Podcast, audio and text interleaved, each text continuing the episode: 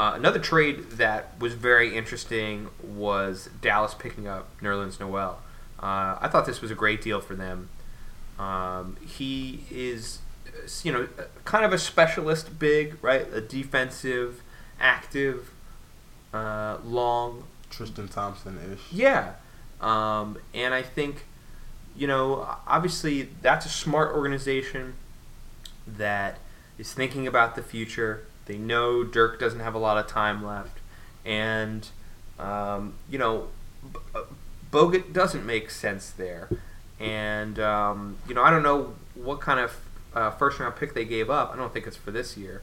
Um, but, you know, he, he, he's a quality player that just did not get a chance um, in Philadelphia um, after they drafted Okafor, really, because you had you had the potential for him and Embiid to potentially work out. Uh, you know, I think Almost, almost Yeah. the pre Anthony Davis and Demarcus Cousins. yeah, I, I, I think there there was an opportunity there, but when you add Okafor in addition to that, and then you add Ben Simmons in addition to that, you know, And then they they added Ilyasova. Yeah. They had Dario Saric. They they have uh, it's just- very crowded in the very court. very crowded. and and it seemed like Hinkie had a good relationship with uh, Nerlens, and the fact that Hinkie's not there anymore kind of puts his role into question. Well, we had a plan for me. It- now, it- what's the plan? I mean, it does. It's like when you're when you're at a place and the person who looked out for you, who was in the higher positions, when they're no longer there, you you, you lose those those perks that you had before. So it kind of put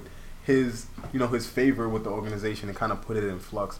And I think I mean what I like I like it for Dallas because it's a future move for them. Yeah. When they're grooming a player like Yogi Ferrell to be better, you know, just and they got Wes Matthews over there, Harrison Barnes. They're building a very good young core. Yep. So I, I like the move for Dallas, but I don't understand it, you know, for Philadelphia. No. It really it really doesn't make sense. I mean, to give up Noel out of the the the glut of of bigs that you have, it just Yeah. it, it, it boggles my mind sometimes. Like I can't even find a words for it because it's like, why would you continuously draft these type of players that almost play the same role and then expect them to mesh? You're gonna have some people who are unhappy. So I think this process it kind of it kind of stagnated the growth of, of a lot of their players in a sense. And so I like the move for Dallas, but I don't understand it for Philadelphia. I felt like the player that they should have focused harder on moving was Okafor. Yeah. And I think that coming in from the start, if they had real good talent evaluators, they would have known that right away because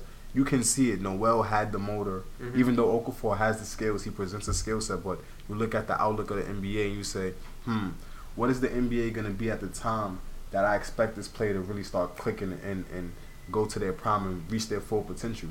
The projection of the NBA is moving away from a player like Okafor, but know? post moves, Exactly. who is not great defensively, who Exactly. can score well inside if you feed him in the post.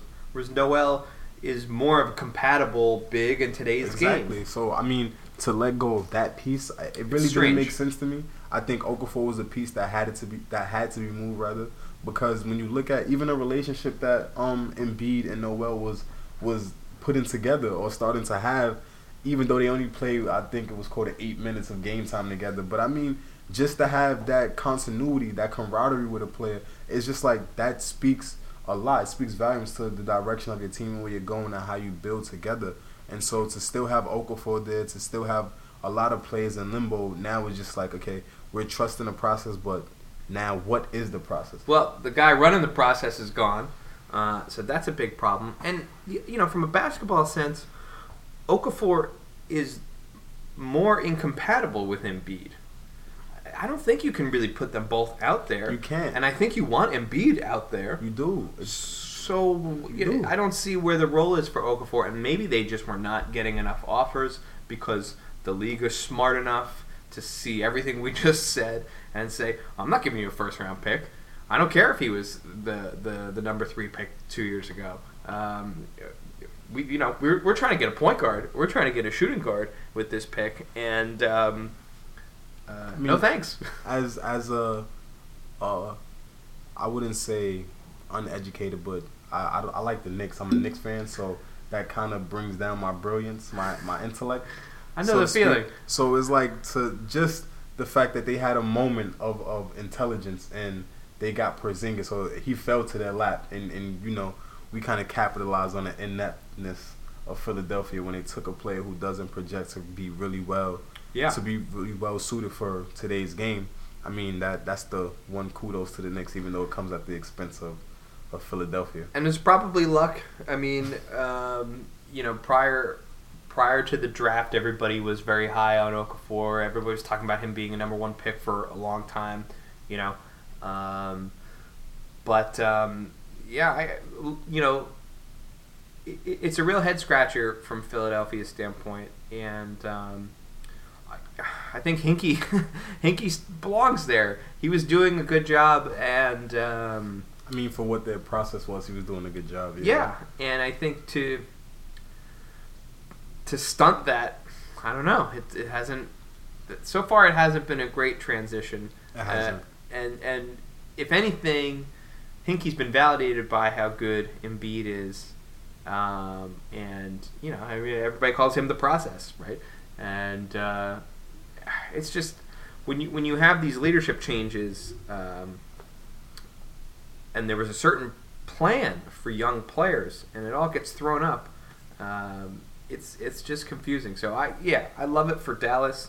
It makes perfect sense. That's a smart organization. Um, but if they were going to move one of these bigs, I don't see why it's Noel, and I don't see why it's now. I mean, if there's a, a silver lining for Philadelphia in this trade, I mean, they did get Justin Anderson, who's a, a pretty good defender on the wing. I mean, that's a player that you do need, a type player that you do need to um shore up your defense on the wing, and they they get another first round pick, so it's a typical Philadelphia deal.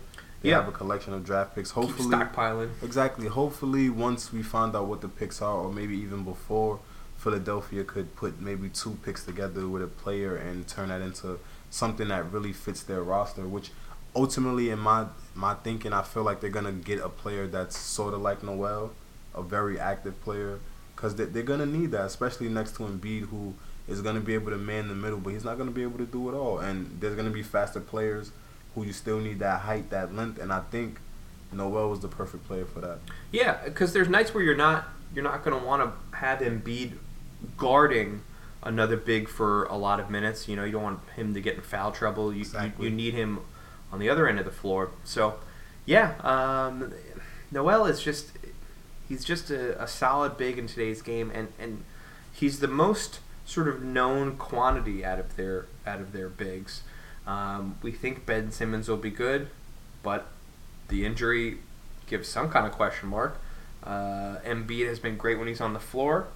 The injuries give some question mark, Yes. and Lot- there's lot a big question mark with Okafor. Is does his style of play even work? So it's a little confusing that the the player that you could sort of rely on and say, okay, at least I know I'm getting this, um, is the one they got rid of. But I mean, to, to give Philadelphia maybe a, a little bit of credit, they did get a first round pick back, and I think Yeah. that that was mainly probably their ultimate goal when they Yeah. said we're gonna go into it, we're gonna trade either Noel or Okafor.